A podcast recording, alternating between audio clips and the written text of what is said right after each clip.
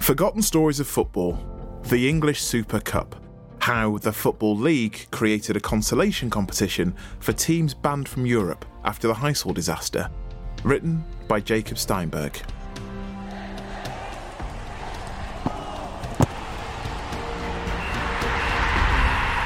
Forgotten Stories of Football from The Guardian. English football was in the doldrums in 1985. The 1966 World Cup was becoming an increasingly distant memory. 56 fans died in a fire at Bradford City Stadium Valley Parade, and 39 Juventus fans were killed in the Heysel disaster, where Liverpool fans rioted before the European Cup final, which led to UEFA banning every English club from Europe for an indefinite amount of time. The financial implications were potentially disastrous. All things considered, this was not a good time to be English.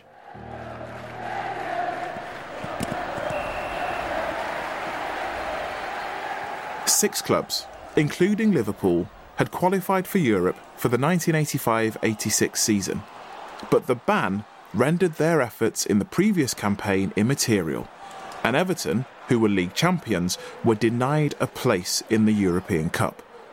To say they weren't best pleased with their Merseyside neighbours would be an understatement. Football fans don't forget. They still haven't forgiven them. Not to worry though, because the Football League was soon to come up with a bright idea. Instead of playing European football, the six clubs would take part in a domestic tournament called the Super Cup as a form of financial and sporting compensation. Everton would have been in the European Cup. Liverpool, Southampton, and Tottenham had qualified for the UEFA Cup via the league, and Norwich qualified as League Cup winners, while Manchester United would have been in the Cup Winners' Cup as FA Cup holders.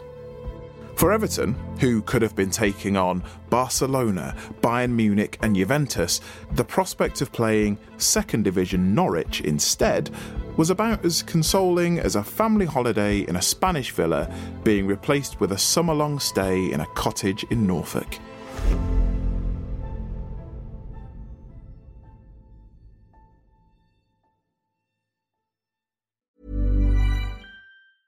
Hey, I'm Ryan Reynolds. Recently, I asked Mint Mobile's legal team if big wireless companies are allowed to raise prices due to inflation. They said yes. And then when I asked if raising prices technically violates those onerous two year contracts, they said, What the f are you talking about, you insane Hollywood ass?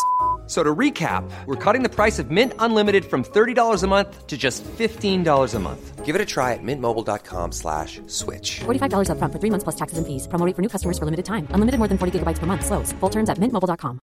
Finding your perfect home was hard, but thanks to Burrow, furnishing it has never been easier. Burrow's easy to assemble modular sofas and sectionals are made from premium, durable materials, including stain and scratch resistant fabrics. So they're not just comfortable and stylish, they're built to last. Plus, every single Burrow order ships free right to your door. Right now, get 15% off your first order at burrow.com slash ACAST. That's 15% off at burrow.com slash ACAST.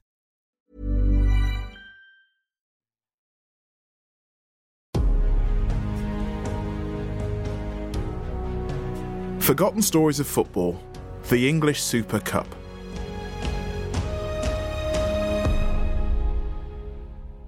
The teams were split into two groups of three, in which they would play each other twice.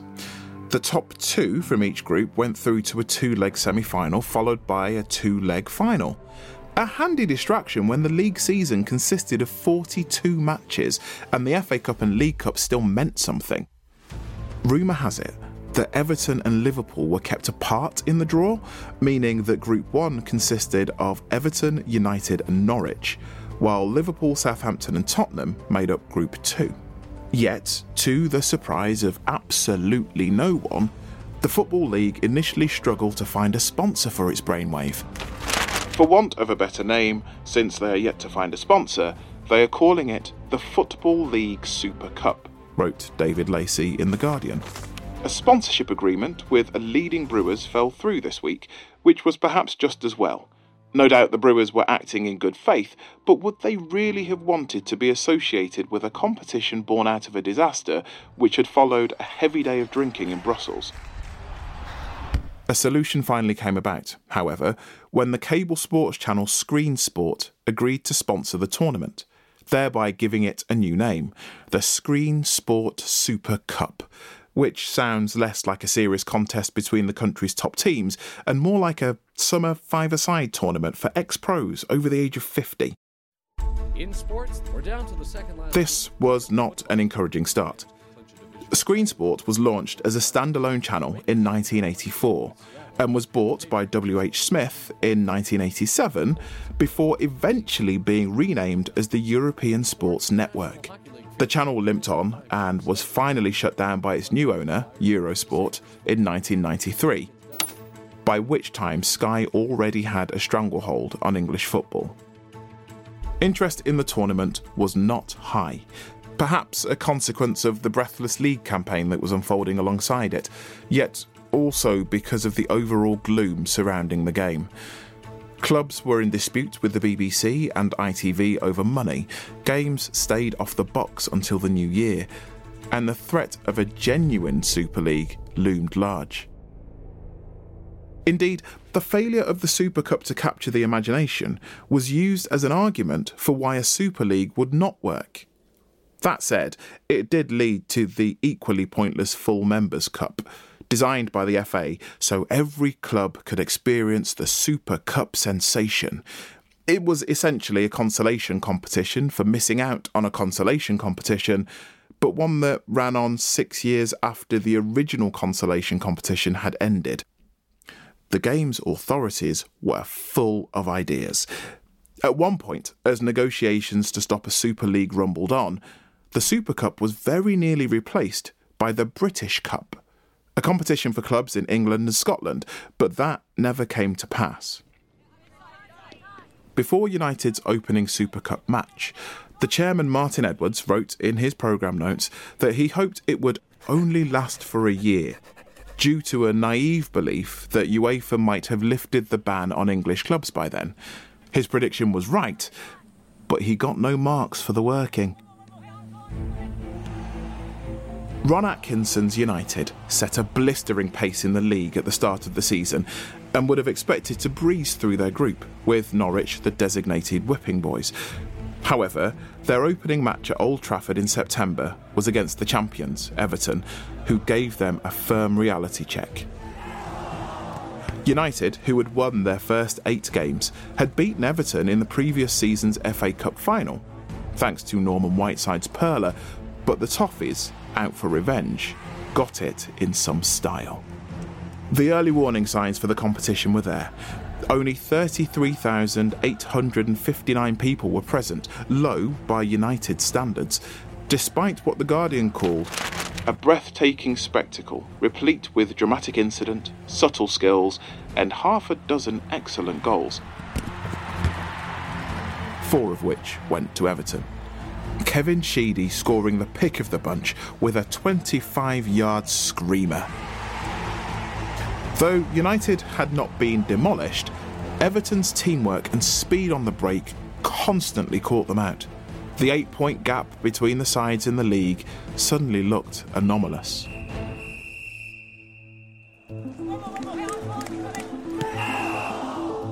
Forgotten stories of football.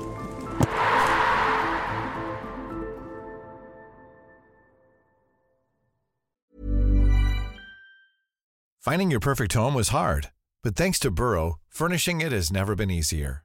Burrow's easy to assemble modular sofas and sectionals are made from premium, durable materials, including stain and scratch resistant fabrics. So they're not just comfortable and stylish, they're built to last. Plus, every single Burrow order ships free right to your door. Right now, get 15% off your first order at burrow.com slash ACAST. That's 15% off at burrow.com slash ACAST.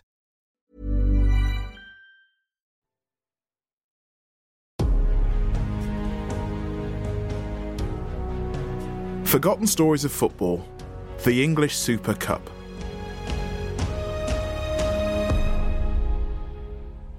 The crowd United attracted against Everton was the largest in the group in October, Everton made it two wins out of two by beating Norwich 1 0 in front of 10,329 hardy souls at Goodison Park, though the punters could hardly be blamed for staying away.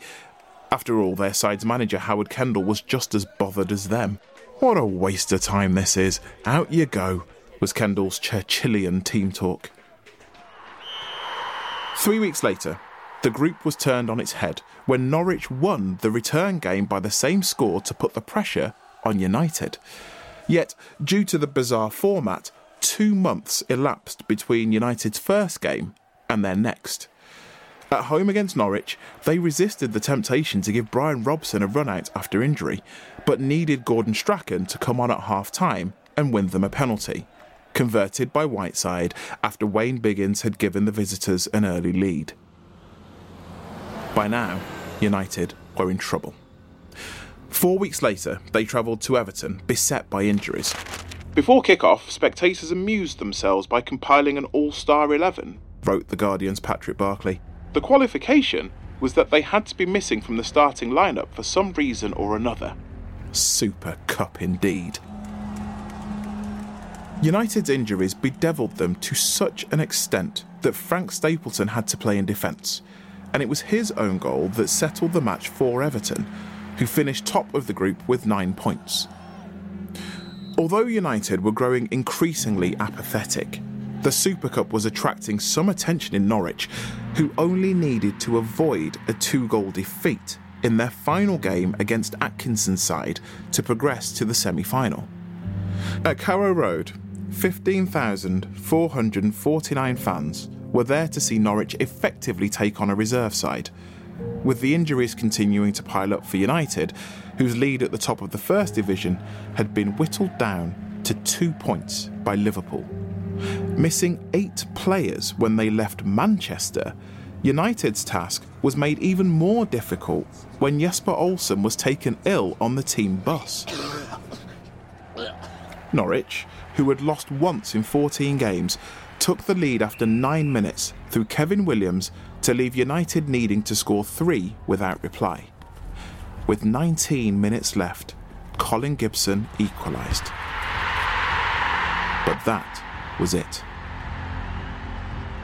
With only one point from their four games, United were out. Not that they would have shed any tears. After all, according to the Guardian report, United gave the ball away with depressing regularity and lacked inspiration, giving off the impression that they simply did not care. No prizes for guessing who won the other group, though once again the attendances were low with no game attracting even 15,000 spectators. In September, 11,549 saw Tottenham beat Southampton 2 1 at White Hart Lane thanks to two goals from the striker Mark Falco. It was Tottenham's lowest home crowd in any competition for 39 years. We hoped for a crowd between 15,000 and 18,000, so it was a bit disappointing, said the manager Peter Shreeves. But we certainly won't lose money on tonight's gate. Some of our fans told me they would boycott the game because they felt they'd been robbed of a European place.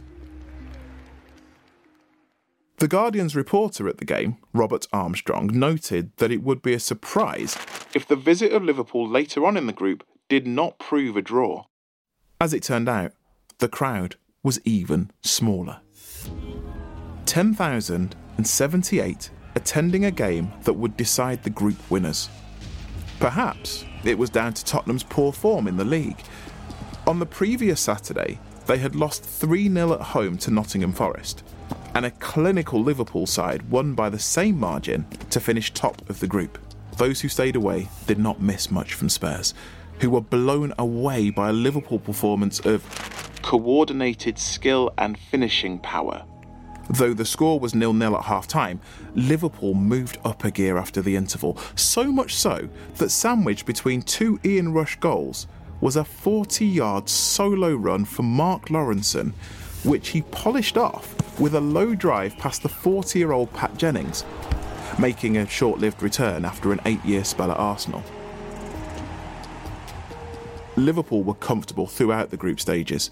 They beat Southampton and Tottenham 2 1 and 2 0 respectively in front of minuscule crowds at Anfield, and their only dropped points came away to Saints, who held them to a 1 all draw in early December.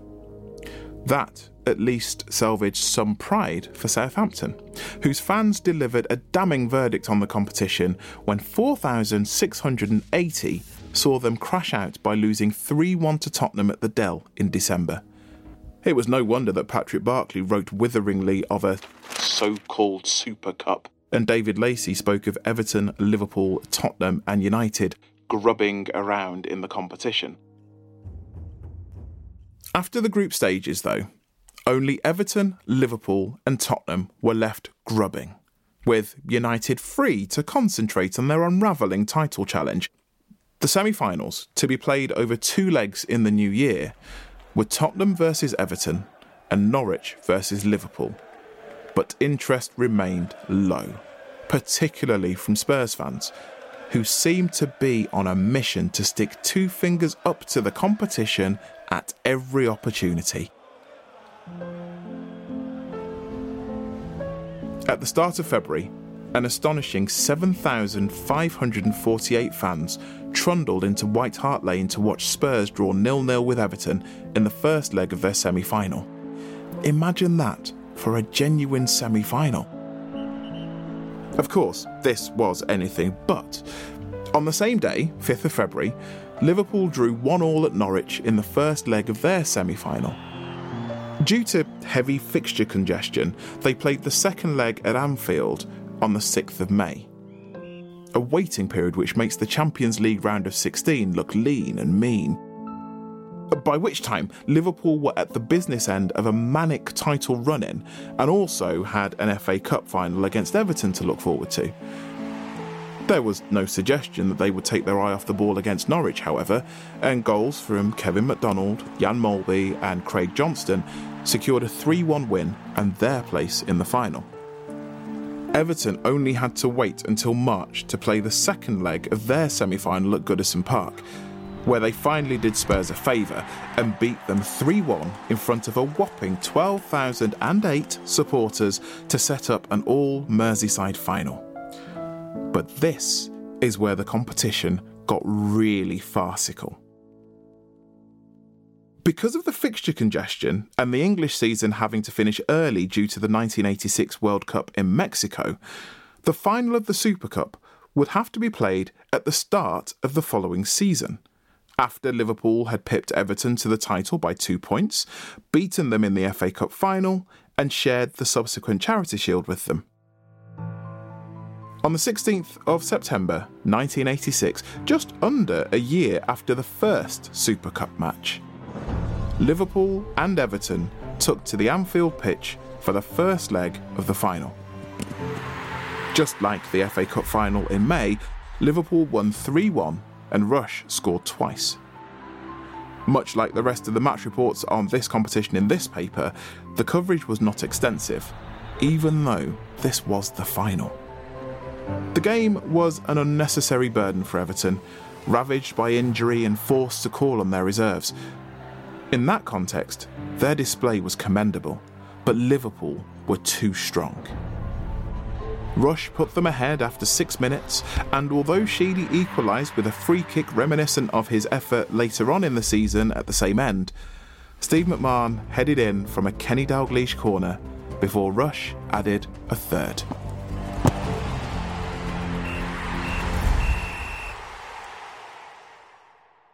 Two weeks later, 26,068 fans arrived at Goodison Park more in hope than expectation. Everton was still missing several key players, and Liverpool ran riot. Rush scoring a hat trick to finish top scorer of the Super Cup with seven goals.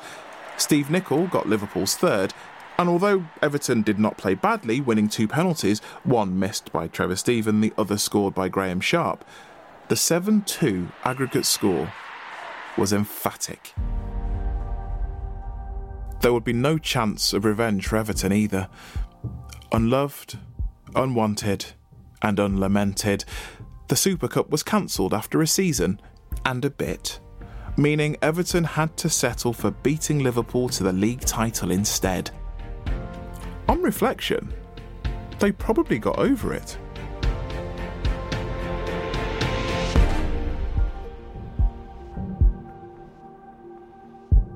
The English Super Cup was written by Jacob Steinberg.